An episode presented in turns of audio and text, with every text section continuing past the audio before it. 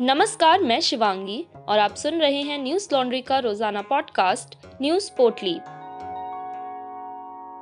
आज है 19 जून, दिन है शनिवार। भारत के धावक मिल्खा सिंह का इक्यानवे साल की उम्र में कोरोना संक्रमण की वजह से शुक्रवार देर रात चंडीगढ़ में निधन हो गया। बीते दिनों ही मिल्खा सिंह कोरोना नेगेटिव हुए थे, लेकिन अचानक से उनकी तबीयत नाजुक होने लगी, जिसके बाद उन्हें चंडीगढ़ के पीजीआई अस्पताल में भर्ती किया गया था। इससे पहले रविवार को उनकी पचासी वर्षीय पत्नी और भारतीय वॉलीबॉल टीम की पूर्व कप्तान निर्मल कौर की भी कोरोना संक्रमण की वजह से मृत्यु हो गई थी।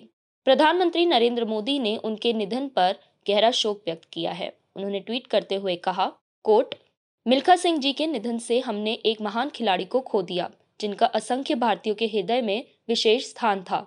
अपने प्रेरक व्यक्तित्व से वे लाखों के चहेते थे, मैं उनके निधन से आहत हूँ। अनकोट, उन्होंने आगे कहा कोट मैंने कुछ दिन पहले ही मिल्खा सिंह जी से बात की थी। मुझे नहीं पता था कि ये हमारी आखिरी बात होगी।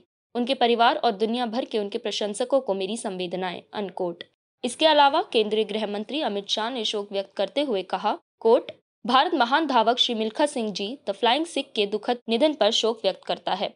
उन्होंने विश्व एथलेटिक्स पर एक अमिट छाप छोड़ी है। राष्ट्र उन्हें हमेशा भारतीय खेलों के सबसे चमकीले सितारों में से एक के रूप में याद करेगा। उनके परिवार और अनगिनत अनुयायियों के प्रति मेरी गहरी संवेदना है अनकोट बता दें कि मिल्खा सिंह 20 मई को कोरोना वायरस की चपेट में आए थे। उनके पारिवारिक रसोइये को कोरोना हो गया था, जिसके बाद मिल्खा और उनकी पत्नी निर्मल मिल्खा सिंह कोरोना पॉजिटिव हो गए थे।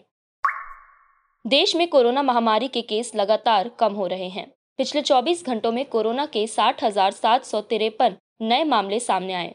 वहीं पिछले 24 घंटों में कोरोना से एक लोगों की मौत हुई है।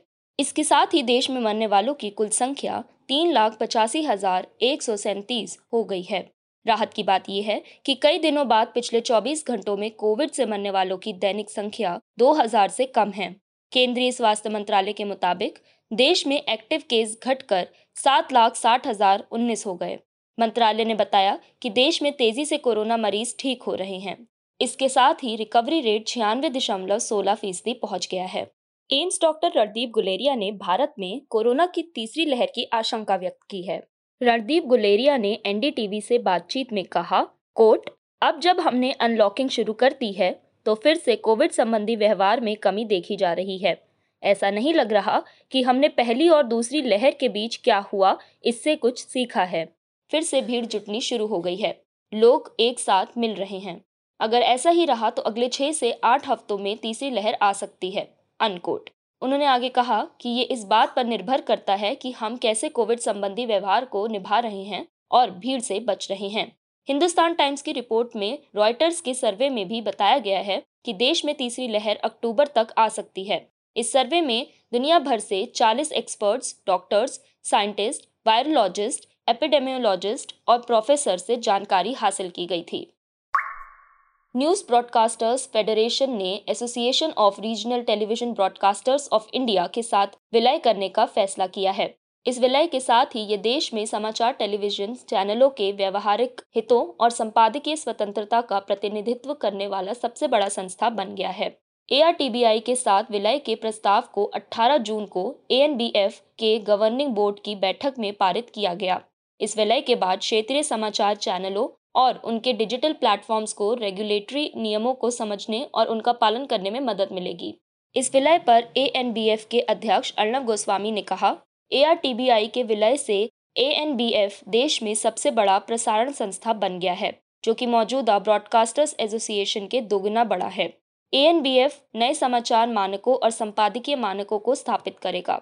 Association of regional television broadcasters of India के संस्थापक कार्तिकेय शर्मा ने कहा कोट हम भारत के पहले मान्यता प्राप्त association of regional television broadcasters of India के एएनबीएफ के साथ हुए विलय से खुश हैं अनकोट इस विलय पर association of regional television broadcasters of India के संयोजक राकेश शर्मा ने कहा कोट ए पिछले एक दशक से अधिक समय से सरकार और अन्य एजेंसियों के साथ राष्ट्रीय और राज्य स्तर पर क्षेत्रीय चैनलों के मुद्दों के समाधान के लिए काम कर रहा है।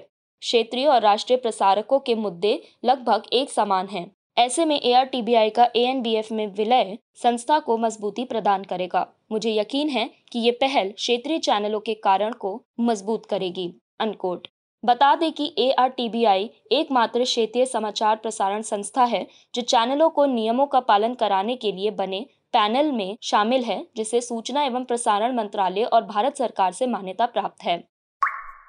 सपा नेता उम्मेद पहलवान को आज गाजियाबाद के अब्दुल समद की पिटाई और दाढ़ी काटने से जुड़े वीडियो कांड में पुलिस ने गिरफ़्तार कर लिया है। गाजियाबाद की क्राइम ब्रांच की टीम उनकी तलाशी में कई दिनों से लगी हुई थी। आज दोपहर उसे दिल्ली के एल अस्पताल के पास से पकड़ा गया। इस मामले में अब तक नौ लोगों की गिरफ्तारी हो चुकी है।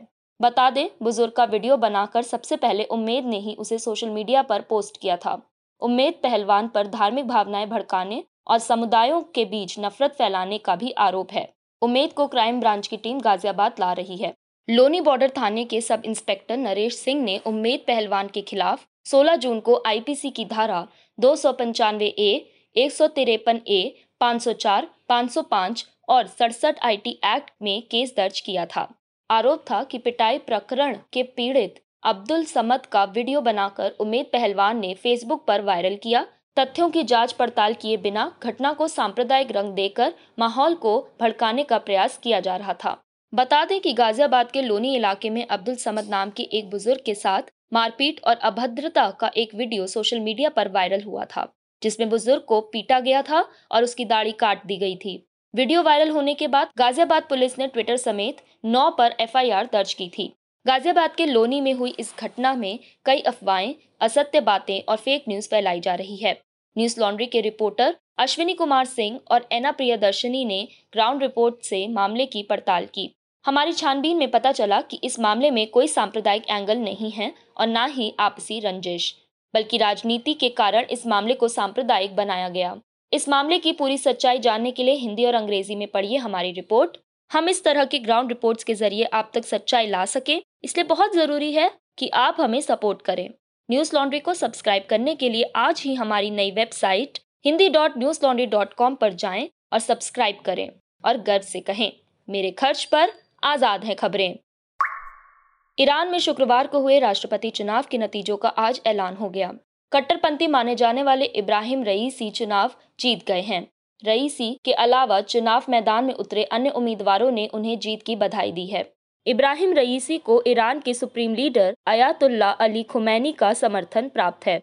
चुनाव से पहले खुमैनी ने कहा था कोट अब हम पूर्व को प्राथमिकता देंगे, अनकोट। बता दें, ईरान में 1988 में 5000 राजनीतिक कैदियों को सामूहिक फांसी दी गई थी। माना जाता है कि इस सामूहिक फांसी में रईसी की भूमिका रही थी। हालाँकि रईसी इस मामले में बयान देने से बचते रहे हैं। अमेरिका ने भी इस मामले में रईसी की निंदा की थी। शुक्रवार को हुए मतदान में शाम पाँच बजे तक तेईस प्रतिशत, यानी एक करोड़ चालीस लाख लोगों ने वोट दिया था। ईरान के राष्ट्रपति चुनाव में इस बार चार उम्मीदवार मैदान में थे। चुनाव से पहले खुमैनी के नेतृत्व वाले गार्जियन काउंसिल ने सैकड़ों नेताओं को चुनाव लड़ने से अयोग्य करार दे दिया था। ये नेता मौजूदा राष्ट्रपति हसन रूहानी के समर्थक थे, इसलिए रईसी को चुनौती देने वाला कोई भी नहीं बचा। इस चुनाव में 42 साल बाद सबसे कम मतदान हुआ है। इससे पहले 2017 के चुनाव में तिहत्तर प्रतिशत वोटिंग हुई थी। ईरान में 6 करोड़ से ज़्यादा वोटर्स हैं। आज बस इतना ही। आपका दिन शुभ हो। कोरोना प्रोटोकॉल्स का ध्यान रखें। नमस्कार। न्यूज़ लॉन्ड्री के सभी पॉडकास्ट ट्विटर आई और दूसरे पॉडकास्ट प्लेटफॉर्म पे उपलब्ध हैं। खबरों को विज्ञापन के दबाव से आज़ाद रखें। न्यूज़ लॉन्ड्री को सब्सक्राइब करें।